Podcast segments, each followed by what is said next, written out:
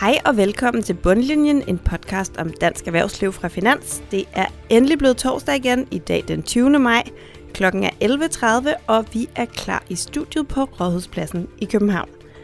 Mit navn er Maria Kelet, og jeg er nyhedsredaktør på Finans, og jeg har som altid tre paneldeltagere klar i studiet.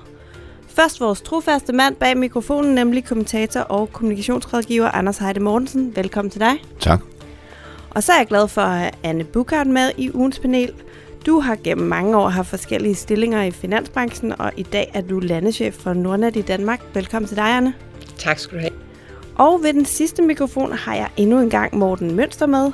Du er ekspert i adfærdsdesign og arbejder med det i en række af landets store virksomheder. Og så er du også forfatter til et par velkendte bøger om Jytte for Marketing. Velkommen til dig, Morten. Mange tak. De historier, vi skal debattere i denne uge er, skal det brandvarme boligmarked beskattes helt anderledes? Er politiske erhvervsklubber vejen til indflydelse? Og så skal vi debattere, hvorfor det egentlig er, at vi ikke taler om de psykopatiske chefer. Så lad os se at komme i gang. Først til det brandvarme boligmarked. For de vilde prisstigninger på boliger får nu Nationalbanken til at tale med endnu større bogstaver. Mandag bragte vi her på Finans et interview med Nationalbankdirektør Per Kallesen, der til citat kalder situationen på boligmarkedet for bekymrende. Derfor opfordrer han nu også til politisk handling. Helt konkret ser han gerne, at man reducerer adgangen til afdragsfrie lån, samt også ser på at fjerne rentefradraget på boliglån. Anne, lad mig starte hos dig i dag. Er du også bekymret for udviklingen på boligmarkedet? Ja, det er jeg. Øh, jeg er bekymret for først og fremmest, at øh, den ulighed, vi egentlig ser, øh, hvis man kigger på, hvad der er sket i USA under Trump, øh, som jo også handler rigtig meget om ulighed i et samfund, så kan jeg godt blive bekymret for, øh, øh hvad det egentlig indebærer. Og så er jeg bekymret for øh, alle de især unge mennesker, der jo skal ind på, på ejerboligmarkedet for første gang. Det er altså en super risikabel situation. Priserne er skyhøje, og øh, der er usikkerhed omkring den fremtidige ejendomsbeskatning, øh, og renten den kan stige. Så jeg synes, der er mange ting at være bekymret for. Hvad siger du så til de her sådan lidt mere konkrete forslag om, at man skulle reducere afdragsfri lån eller fjerne rentefradraget?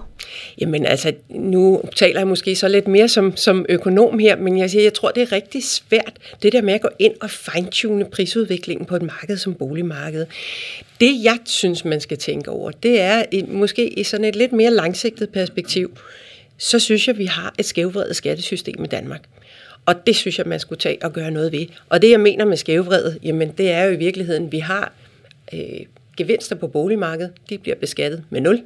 Men til gengæld, når du går på arbejde hver dag og tjener en løn, når du sparer din pension op, eller sparer dine øh, kontanter, der ellers står til negative renter op, jamen så bliver du beskattet benhårdt.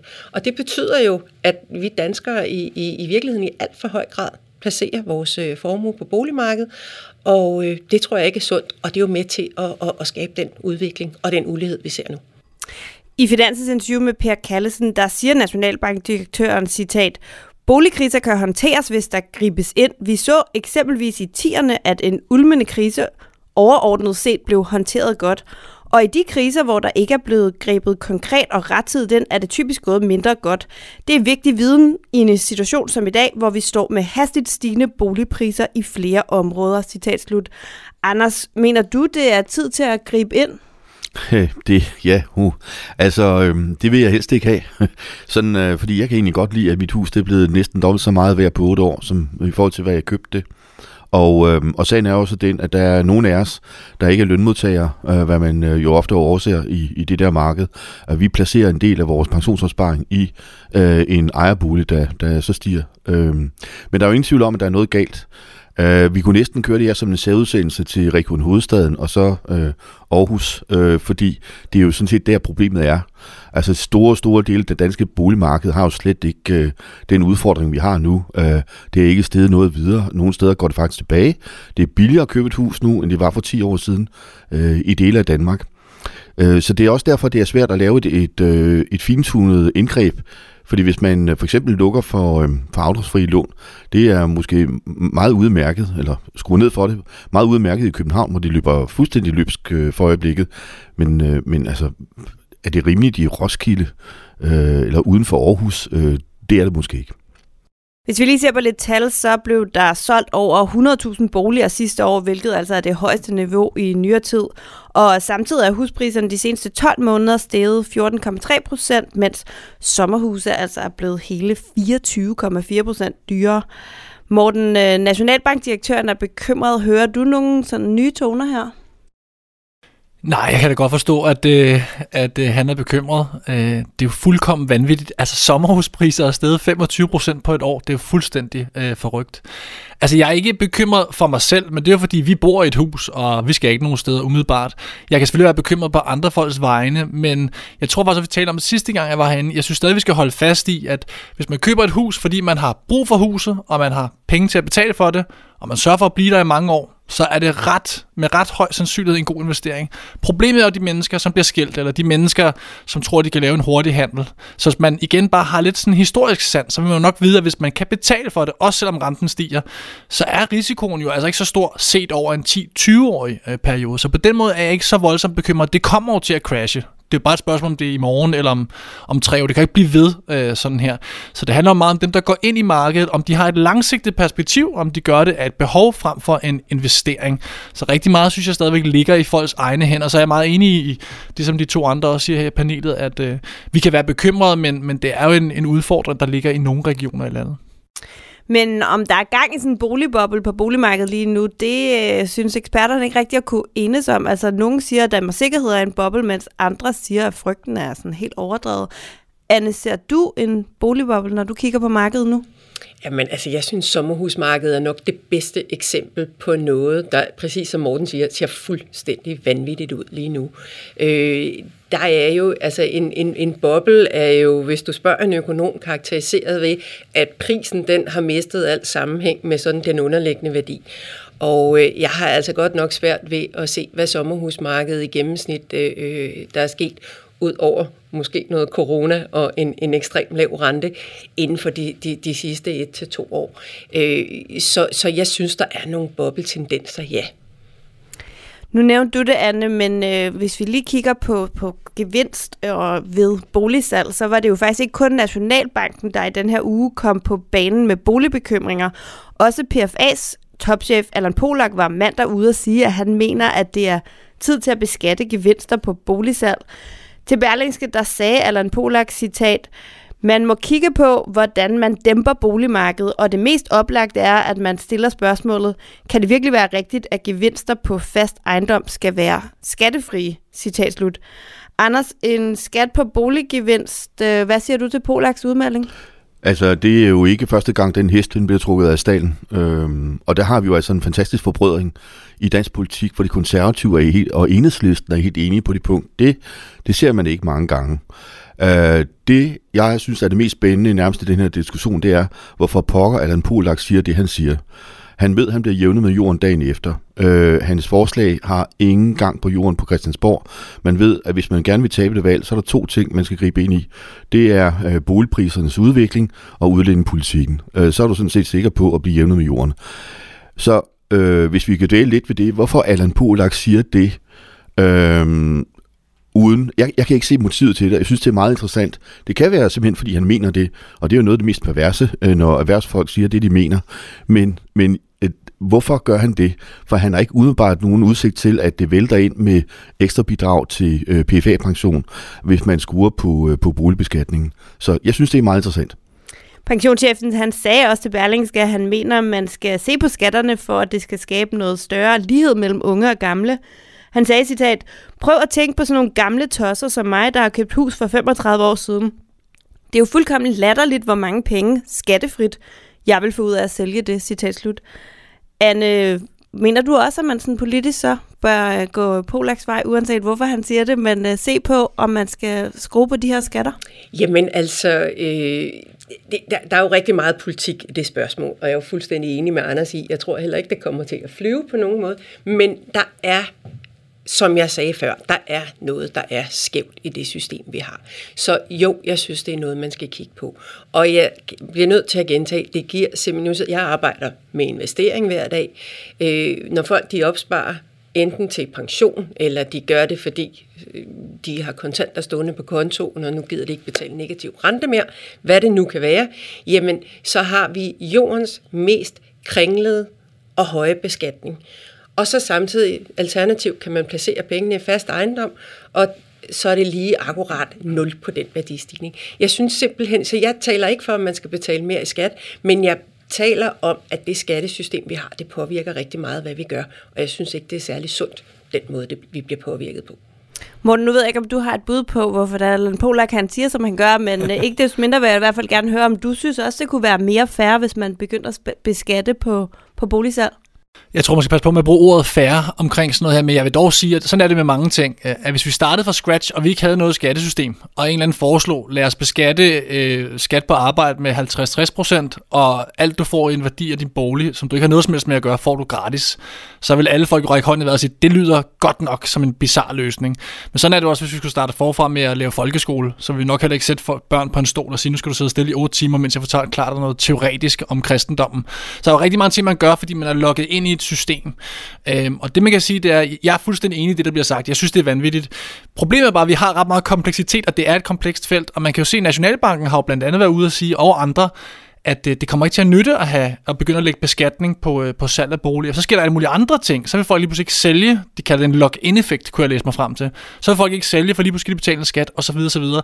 Og der er mennesker jo ret forudsigelige. Altså, vi har jo basically gjort to ting under øh, coronakrisen. Ikke? Altså, vi har købt sommerhus og hunden.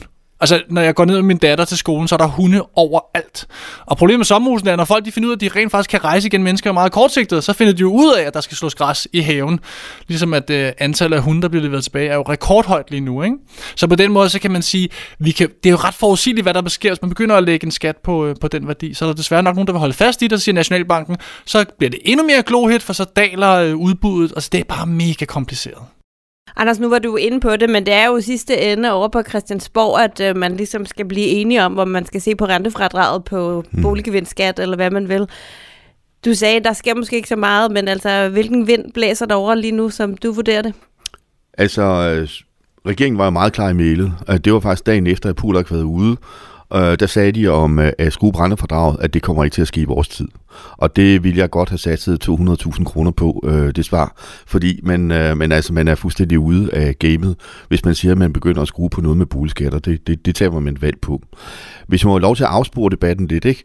når Polak der taler om de der kæmpe gevinster, han undrer sig over, at det kan være rimeligt, så synes jeg, at han skulle prøve at kigge på sin pensionsformue næste gang han kigger på noget. Ligesom alle funktionærer i Danmark, der har været med i en arbejdsmarkedspensionsordning eller en firmapensionsordning, de har jo grotesk store beløb stående der. Så hvis man vil interessere sig for grotesk store beløb, der kommer uden man har rørt en finger, så er der altså to steder at kigge. Det er på ejerboligerne og på pensionerne. Og det, det sidste, det synes Anna Polak nok ikke, vi skal tale så meget om, så jeg holder op nu. Vi får se, om vi får ham til at tale om det. Jeg vil da lige her til sidst også opfordre jer lyttere til at gå ind på Finans og læse de her mange interessante historier, som er i vores helt nye serie, der netop har titlen Det brandvarme boligmarked. Nu skal vi videre til vores faste punkt på dagsordenen her i bundlinjen, nemlig det, vi kalder ugens undren. Og i denne uge handler det om chefer, om psykopatiske chefer. For en gang tilbage i nullerne, der var de psykopatiske chefer et fænomen, man talte om mange steder, og som blev velbeskrevet i medierne. Men i dag er det som om, man ikke taler om dem mere. Det er i hvert fald din påstand, Anders, i din seneste klumme her på Finans. Og så undrer jeg mig selvfølgelig, hvorfor skal vi tale om de her psykopatiske chefer? Ja, det, er, det skal vi, fordi de er der. Og øhm, altså, jeg blev mindet om det øh, via en privat bekendt, og så efter jeg har skrevet klummen, så skal jeg da ellers love for, at der er nogle andre, der har oplevet meget. Øh, altså jeg har fået øh, mails fra læsere, der har været ude af arbejdsmarkedet i, i tre år. Øh, en kvinde, der har været ude af arbejdsmarkedet i tre år, fordi den øh, terror, hun blev udsat for, og som i øvrigt hele afdelingen blev udsat for, den har øh, invalideret hende. Øh, jeg har fået mails fra en, øh, kan vi roligt kalde det, meget stor offentlig organisation, hvor de siger, at psykopati, det er øh, ofte målet til at få øh, topstillingen, fordi det filter, som øh, almindelige, normale mennesker har, for hvor hårdt man presser folk, og hvad man lover, og hvor meget man lyver om øh, lyver sig igennem sin hverdag, det har psykopater ikke. Altså klinisk psykopati er, er kendetegnet ved, at øh, man ikke har nogen empati, øh, man ikke har nogen samvittighed, øh, at man ikke har nogen grænse for sin egen brutalitet. Derfor synes jeg, det er vigtigt at tale om, fordi det er alligevel fantastisk, som der i 00'erne, hvor man ikke kunne åbne et blad overhovedet, uden at læse om en psykopatisk chef, chef og hvad man gør ved det. Uh, man fik det sådan tre klassiske standardråd. Uh, altså den der diskussion er helt, uh, helt forduftet. Og statistisk set, og det siger psykologerne, så er hver tiende leder i Danmark psykopat. Det siger statistikken. Og statistikken siger så også, at øh, hvis man tager en generel befolkning, er det så kun 2%. Mm. Morten, er du enig med Anders? Taler vi for lidt om psykopatiske chefer? Øh, det synes jeg ikke pers- øh, personligt selv. Nu skal jeg jo lige øh, melde, øh, melde ud her. Jeg har kun haft gode chefer. Og når jeg sidder til middagsselskaber, så kan jeg høre, at jeg nærmest er den eneste. Jeg har 5-6 chefer, de har som været vildt gode. Så min udfordring har altid været, nu læser jeg altid Anders' enormt velskrevne klummer. Jeg har faktisk citeret ham i min bog, fordi jeg er så glad for dem. Lige her, øh, jeg synes jo også, der burde være en samtale om de psykopatiske medarbejdere. Altså de fuldkommen udulige, inkompetente brokkerøve, som ikke laver en skid, og være lønforhøjelser og fleksibilitet og egne skrivebord, de leverer ikke en skid til tiden, og så går de på barsel, de vil have lange barsel. Der er så mange krav nedefra også. Og nu siger Anders, at psykologerne siger 10%. Det er meget, det er meget svært at finde de oprindelige studier på, hvordan man har vurderet det. Så det er overhovedet ikke for at tage noget fra de mennesker, der har oplevet det, for det må være helt forfærdeligt. Jeg har ikke selv oplevet det. Men jeg synes samtidig, at lederne kan blive en skraldespand for mennesker, der bare har brug for at klage over et eller andet. Og samtidig, når jeg møder nogen, der siger, at jeg har en elendig chef, så tænker jeg, har du tænkt over, at der er 50% chance for, at det faktisk er dig, der er elendig. Så jeg tror, det kan være lidt svært for nogle af os, når vi får et voksen menneske, som ikke er vores mor eller far, der skal bestemme over os, stille krav til os. Så jeg tror, at samtidig mange mennesker synes, at deres chef er en psykopat, eller kaster et eller andet ord efter dem, fordi de virkelig bare stiller krav til nogen, som, som burde tage sig sammen.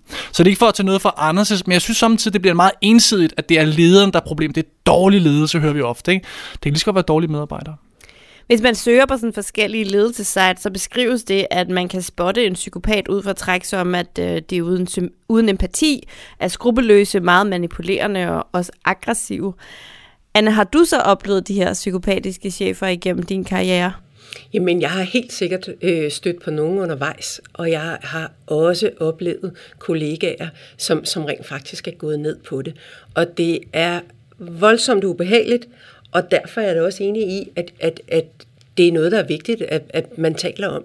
Men øh, jeg tror, min refleksion, da jeg læste Anders i øvrigt rigtig gode øh, indlæg, det var i virkeligheden også, jamen, det, jeg, jeg er enig i, at der ikke bliver talt så meget om det, men det tror jeg måske, i, i min oplevelse, måske også i virkeligheden handler om, at jeg tror, det er, jeg tror, det er blevet mindre udbredt. Fordi jeg tror, der er nogle virksomheder, som får mere og mere fokus på værdier, og på hvad det er for en kultur, man har i virksomheden. Og øh, det håber jeg i hvert fald, at det også sætter sig i noget som det her. Det er ikke det samme som det ikke eksisterer, men jeg vælger at tro på, at det bliver mindre af det. Jeg ser i hvert fald mange steder, hvor jeg er helt sikker på, og det er inklusiv min egen virksomhed, det vil ikke blive accepteret, uanset hvilke resultater man, man leverer. Er det blevet mindre, Anders? Det, øh, det vil undre mig, fordi så vil, øh, hvad skal man sige, den psykiske struktur i befolkningen have ændret sig. Øhm, og der er det jo så vigtigt at fastslå, også særligt i forhold til Morten, at psykopati er jo ikke dårlig ledelse. Psyko- psykopati er en personlighedsforstyrrelse, der omsætter sig i den adfærd, man har i forhold til andre mennesker. Psykopati kan ikke helbredes. Det er derfor, at kriminelle psykopater, de sidder i forvaring, og så observerer man, øh, men man har ikke noget terapiprogram kørende, men man har ikke noget håb om, at, at øh, man kan opnå en, en varig bedring i deres tilstand. Øh, jeg synes, det er vigtigt at tale om, fordi det, der var situationen i nullerne, som jeg kan huske, fordi det havde en del af min erhvervsaktive karriere der, det var, at vi læste alle sammen om, hvordan det var. Og så øh, ringede vi til en psykolog og fik en tid, og så sad vi og fik de samme råd alle sammen. Så gik vi tilbage igen, og så manøvrerede vi lidt bedre i forhold til de der psykopater. Øh, jeg synes, det er en ret defekt model, fordi man ved jo godt, hvorfor psykopater de får øh, topstillinger. Det gør de, fordi de kan performe på et meget højt niveau. Altså, hvis du ikke har nogen grænser, så kan du skubbe dine egne grænser, og du kan skubbe andres grænser længere end andre kan. Altså, det er ikke øh, raketvidenskab, det her. Det er nok ligesom om, at, at, ligesom, at hvis du lader være med at tale moms, eller lader være med at tale skat, så rækker dine penge længere. Øh, og hvis du ikke har nogen grænser for, hvor meget du presser dine medarbejdere til kanten af sammenbrud, så kan du simpelthen få mere ud af dem. Og den diskussion, den mangler jeg lidt i øh, virksomheder, som man kan kalde øh, værdibaseret og alt det der. Men hvilken virksomhed vil ikke vælge en leder, der leverer varen? Det er egentlig det, det handler om. Altså, i hvilket omfang kan man sige, at det er okay at levere varen på en måde, der går ud over et kollektiv af mennesker, som har det rigtig dårligt bagefter. Det er egentlig grunddiskussionen. Anne Mokær?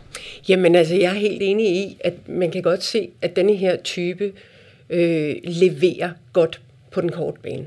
Men jeg har godt nok også set, at det har kostet på den lange bane, fordi det koster sygemeldinger, det koster, at øh, dygtige medarbejdere de øh, flygter fra arbejdspladsen, og så er det altså lige pludselig ikke nogen super god forretning længere. På den korte bane, ja, og det er det, der er risikoen for, at der sidder nogen, det kan være en bestyrelse eller en topledelse eller et eller andet, og forelsker sig i de resultater.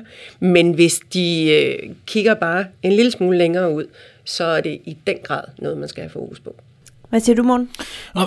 altså, startet med en personlig anekdotisk observation, så jeg har mødt hundredvis af ledere, og hver gang jeg møder dem, så virker det som om, de virkelig har de største ønsker for virksomheden og deres medarbejdere og kommunen, hvor de øh, ellers arbejder. Jeg er helt med på, Anders, at, øh, at, at det er ikke bare dårlig ledelse. Den er, den er jeg helt med på. Det, grund til, at jeg, jeg tog den op til at starte med, er, fordi meget af samtalen bliver ofte båret frem og forplumret af, at mange mennesker kalder deres chef for en psykopat. Og når man hører noget om omkring... Øh, øh de der forskellige, sådan, nu, det er sådan damebladstest-agtige, er de aggressive, er de grænseoverskridende osv. Så ja, det er rigtigt, sådan en chef har jeg også haft. Og du kan ret hurtigt tække med når du sidder, fordi du selv ikke har lavet din ting. Og det er ikke, fordi jeg udpeger ikke nogen skurke her. Jeg vil bare være skeptisk over for, hvor udbredt det er et sted i Danmark, hvor vi har så meget fokus på kvaliteten af arbejdsmarkedet. Det betyder ikke, at de ikke er der, og de ikke skaber problemer, og som, som Anders nævnte, kan smadre folk måske for evigt på arbejdsmarkedet. Men det er lige præcis det, som Anders efterspørger. Jeg efterspørger måske bare en, en mere nuanceret debat om, hvad er det? Hvad er dårlig ledelse? Altid, hvad er der selv? For hvis vi begynder at have en situation, hvor vi alle sammen siger, at det er rigtigt, der er 10%, jamen det kan godt være, at han er en psykopat, eller hun er det, så begynder vi at forplumre billedet, ligesom så mange andre samfundssamtaler, og så vil de rigtige øh, psykopater jo have meget lettere ved at navigere rundt. I et interview med Berlingske tilbage i januar i år, der sagde ledelsescoach Josefine Campbell, at det også har en del at gøre med de værdier, man faktisk har i erhvervslivet. Hun sagde citat, at så længe kortsigtede økonomiske resultater og overfladiske kvaliteter som charme og karisma vægtes højere i vores verden end langsigtet værdiskabelse og indre skønhed, så vil vi have mennesker med psykopatiske træk på magtfulde positioner. Er du enig i det, Anders? Ja, det er jeg fuldstændig enig i, øh, fordi så længe virksomheder bliver styret efter kvartalsregnskaber, så er øh, fokus kortsigtet, og så er den mand eller kvinde, der kan levere det kvartalsregnskab, der opfylder aktionærernes forventninger, den rigtige mand eller kvinde i jobbet. Det indebærer så det risiko, at den rigtige mand eller kvinde i jobbet har nogle forstyrrelser op i hjernen, som øh, ødelægger det for medarbejderne. Det er en øh, medfølgende risiko. Sådan er det, når man styrer kortsigtet, og der er jeg fuldstændig enig med Anne, øh, at så risikerer man altså, at der bagagen i rygsækken, den er rigtig, rigtig dårlig og farlig på den lange bane. Vi får se, om øh, folk efter de har hørt det her, tør at tale lidt mere om de psykopatiske chefer. Nu skal vi i hvert fald videre til ugens sidste historie, og den handler om politiske erhvervsklubber. For i går kom det frem, at partiet SF nu vil have EU-kommissionen til at tage stilling til de danske partiers erhvervsklubber. Det fortæller SF's EU-politiker Kira Marie Peter Hansen til Altinget, og kalder det problematisk, at man kan købe sig til politisk adgang. For de politiske erhvervsklubber, og især Socialdemokratiets erhvervsklub, den der hedder Erhvervsforum Vækst.dk, er igen kommet i fokus, især med kritik af, hvorvidt Socialdemokraternes topministre mødes med erhvervslivet i rollen som ministre, eller blot som S-politikere. Morten, ser du noget problem i, at øh, Socialdemokratiet og selvfølgelig også en række af de øvrige partier, de har de her klubber, som øh, erhvervslivet kan købe sig adgang til? Altså, vi starter starte med at slå en ting fast, hvis man skulle være i tvivl, og det er selvfølgelig kan man købe sig adgang til politisk indflydelse. Selvfølgelig med to streger under. Det, naturligvis kan man det. Det er ikke det samme som korruption, og, men, men selvfølgelig kan man det. Det er bare lige præmissen her. Det foregår hver dag, det foregår alle steder. Dem, der har adgang, dem, der har netværk, det er dem, der har magt og indflydelse. Så lad os lade være med at være naive her. Det positive her, det er jo lige snart nogen laver en erhvervsklub og får 5.000 eller anden, der sidder til et kedeligt zoom så er det overskrifter over alt dit dagspost. Altså, vi er ret gode i Danmark til at bekæmpe noget, der bare minder om det, ikke? Så altså, det kommer altid til at være der. Altså, jeg synes måske, de mere intrikate måder, man får indflydelse på, vil være sjovere at kigge på. Man kan jo kigge på patientforeninger for eksempel. De har da også kæmpe adgang. Der er ikke noget problem med det her. Men hvis du har mange penge, så har du også meget indflydelse. Så jeg synes, noget, noget af det her handler lidt om naivitet. Fordi det får et navn, og det virker sådan lidt skummelt, og det giver nogle andre ting. Men det er selvfølgelig problematisk, når det ikke er transparent. Og det er jo det, der er udfordringen. Her det er, det, det er ikke helt tydeligt, hvad der foregår, hvem der betaler til hvad. Men man er naiv, hvis man ikke tror, man kan købe sig til indflydelse.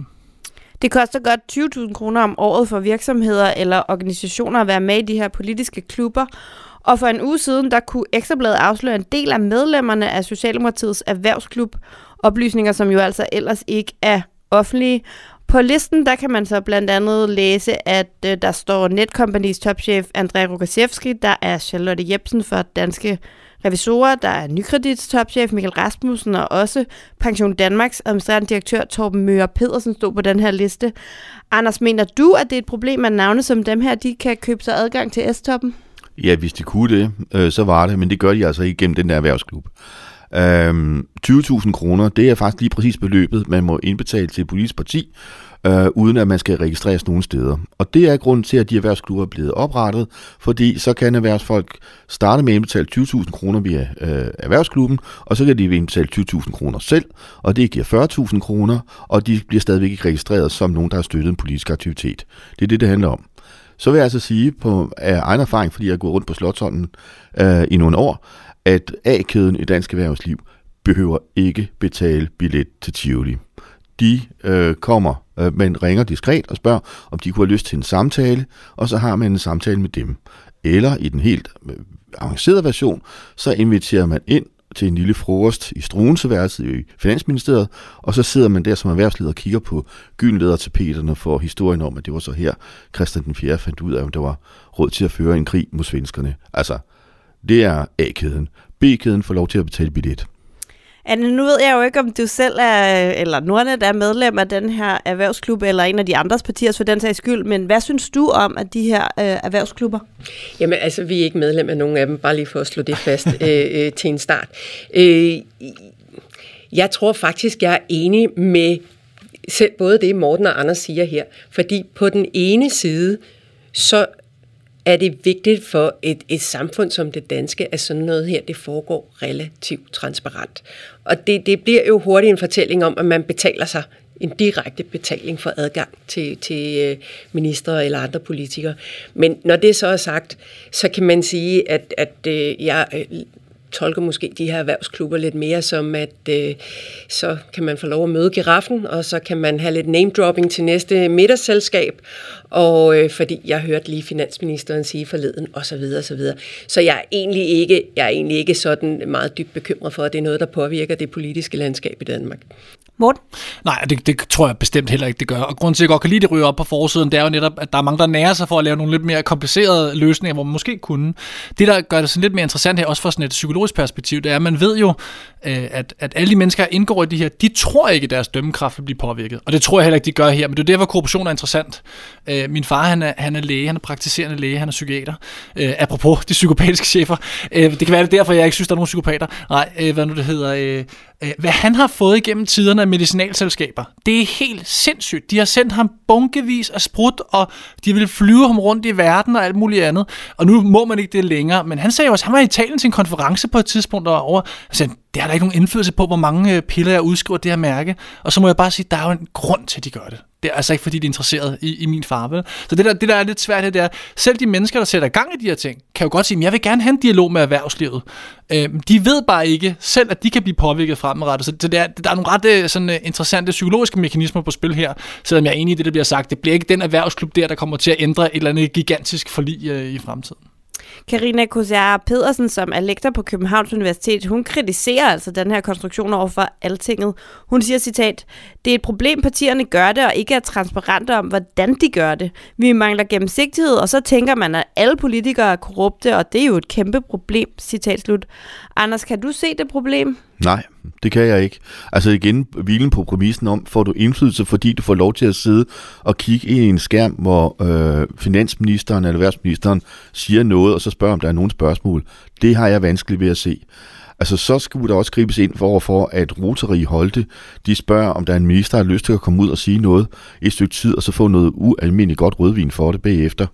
Altså, sidder de mennesker også og får indflydelse, hvis de bagefter spørger, herre minister, kunne man lette afgiften på elbiler en lille smule? Og svaret er nej. Jeg, jeg kan ikke se, at det er sådan en bravende stor indflydelse, man får på den måde. Jeg, vil, øh, jeg synes, det er meget, meget mere interessant, de der øh, diskrete møder, der foregår, øh, hvor erhvervsfolk bliver inviteret til at komme med nogle råd om, hvordan man udformer noget politik, eller bliver inviteret ind, fordi de planlægger en stor investering et sted i Danmark. Hvad er det egentlig, de opnår øh, i den der byttehandel øh, med politikerne? Altså det, det er jo der, de store søm bliver slået i brættet.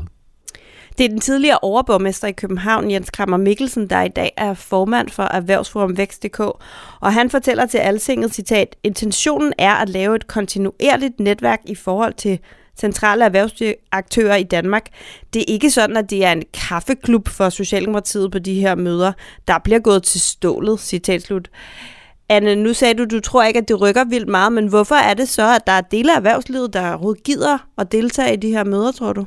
Jamen, øh, jeg tror da ikke, at man skal undervurdere, at det der med at høre ordene fra hestens egen mund, at øh, det kan man jo synes er, er, er spændende. Man kan synes, det er relevant i forhold til det job, man, øh, man sidder i, den virksomhed, man, øh, man repræsenterer. Øh, og så kan der være de der lidt personlige ting med, at øh, åh, jeg hørte også lige nogen sige forleden.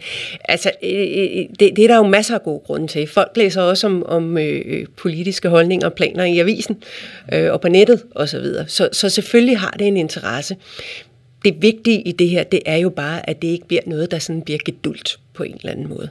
Det er det afgørende set fra min stol. Morten?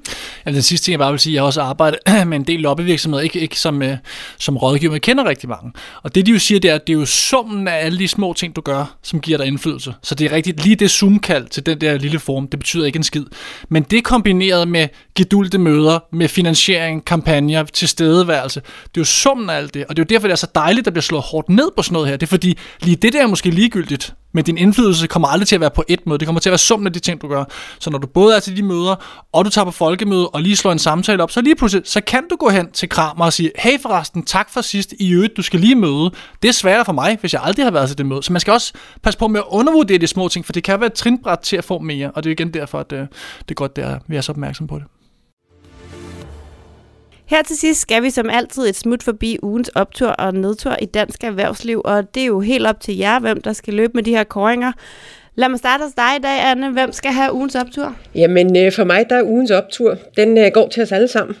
Fordi øh, jeg synes, at øh, de nye aftaler om genåbningen af Danmark øh, hvor vi kan komme tilbage på skoler og arbejdspladser, og det begynder at være inden for, for øh, sigtelinjen.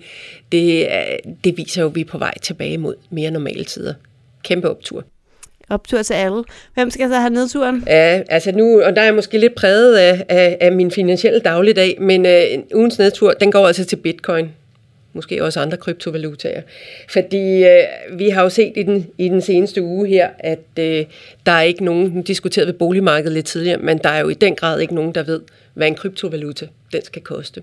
Så til alle dem, der synes, det her det er, er øh, en super spændende investering, jamen øh, prøv at kigge på, hvad der er sket inden for den sidste uge, så du kan se, hvor spekulativt og risikabelt det egentlig er. Det er mit råd. Ser jeg på dig, Morten. Ugens optur. Hvem skal have den? Jamen, jeg tager den til Allan Polak, og det har ikke noget at gøre med, hvad han synes, men det er, hver eneste gang, jeg er i det her program, så diskuterer vi noget, han har sagt. Og der er så mange, der efterspørger, at uh, CEOs de får indflydelse på samfundsdebatten og indgår, og, og det må jeg bare sige, jeg har været tre gange, alle tre gange, der har vi haft noget, han har sagt. Sidste gang, der var det noget med, at han meget nymoden synes, man kunne have flere typer arbejde og så videre. Så den, den optur skal han have. Han har på en eller anden måde slået igennem til at, at, at bidrage med nogle synspunkter, der bliver diskuteret af andre og partier. Det synes jeg da trods alt er en lille optur for ham. Yes, og nedturen? Jamen, jeg er jo så ærgerlig over, at den er lige blevet taget. Fordi jeg havde bitcoin som nedtur. Og det er fordi, hvis der er en ting, jeg er træt af, så er det at sidde og høre på folk tale om deres investeringer i krypto. Altså, selv mine allerbedste intelligente venner, der sidder og fortæller mig en eller anden kryptovaluta, de har købt, og hvorfor den går op, og hvad det er med Elon Musk, og pis og papir. Og kæft, hvor er jeg træt af at høre på, at folk der sidder og kloger sig på krypto. Så uden det skal blive sådan en personlig fornærmelse mod folk, så, så jeg er så glad for, jeg har lige sms'et, inden jeg kom op her, hvor, jo, jeg har ikke tjekket krypto. Hvordan, hvordan står det til med den? Fordi jeg har siddet i 17 middagsselskaber, hvor folk har fortalt mig, at den går op 100%. Så øh, nedturen er til krypto, og, og til alle de mennesker, som, som snakker om, de ved en masse om, hvad der sker. Folk ved ikke en skid om det der. Anders, ugens optur? Ja, det er ledelsen i CDC. Øh, TDC er en forretning, der styrtbløder kunder. De har tabt 300.000 kunder på ret få år. Øh, en butik, der er ved at brænde ned. Og nu kommer så opturen. Derfor er ledelsen i gang med at dele en bonus på en halv milliard kroner. Det synes jeg er godt. Altså, mere af det. Øh, øh fordi det er så dejligt at beskæftige hovedet med noget, der overhovedet ikke giver mening, ligesom en rebus, man bagefter finder ud af, nå jamen, det er jo fordi, vi glemte det. Ikke også? Hvor er I det? Det, det synes jeg er opturen, det her. Det kan jeg godt lide. Og nedturen? Det er restaurationsbranchen. Øhm, fordi nu begynder rygterne at komme om, at øh, når alle pakker faser ud her til juli, så dør de. Øh, dem, der har været holdt op af, af seler og, og hjælpepakker. Og så også, at øh, de har jo opdaget, at hvis man skal konkurrere med puder, øh, disse søde unge mennesker, der går og stikker pind op i næsen også, der får 180 kroner i timen, og man giver 110, så gider de ikke servere fadøl. Nedtur, nedtur, nedtur. Og så vil jeg højst utraditionelt i denne uge også lige selv kåre en ugens optur og nedtur, for ugens optur er, at jeg fra i morgen af vil kaste mig over den der nok bedste og hårdeste uddannelse i ledelse og selvudvikling, nemlig den, der hedder Barsel med barn nummer to. For i juni, der skal jeg have en lille pige, og det glæder jeg mig selvfølgelig til. Men øh, det betyder selvfølgelig også, at ugens nedtur er, at øh, jeg skal sige farvel til finans og bundlinjen i noget tid. Det er jo selvfølgelig trist. Men øh, heldigvis så kan jeg nu overlade bundlinjen trygt til min kollega Rasmus Bensen, så ham håber jeg, I lytter vil tage godt imod, når han i næste uge er klar med et nyt panel. Og med det vil jeg sige tak for i dag. Tak til dagens panel, til Anne Bukart, til Morten Mønster og til Anders Heide Mortensen. Også tak til Karl Nielsen, der stod for vores teknik i dag. Husk, at du kan streame bundlinjen direkte på finans.dk og finde os på iTunes, Spotify eller hvor du ellers henter din podcast. Hvis du kan lide, hvad du hører, så må du meget gerne give os en bedømmelse i iTunes, og hvis du har kommentarer, ris eller ros til programmet, så skriv endelig til bundlinjen Tusind tak for i dag, og tak fordi du lyttede med.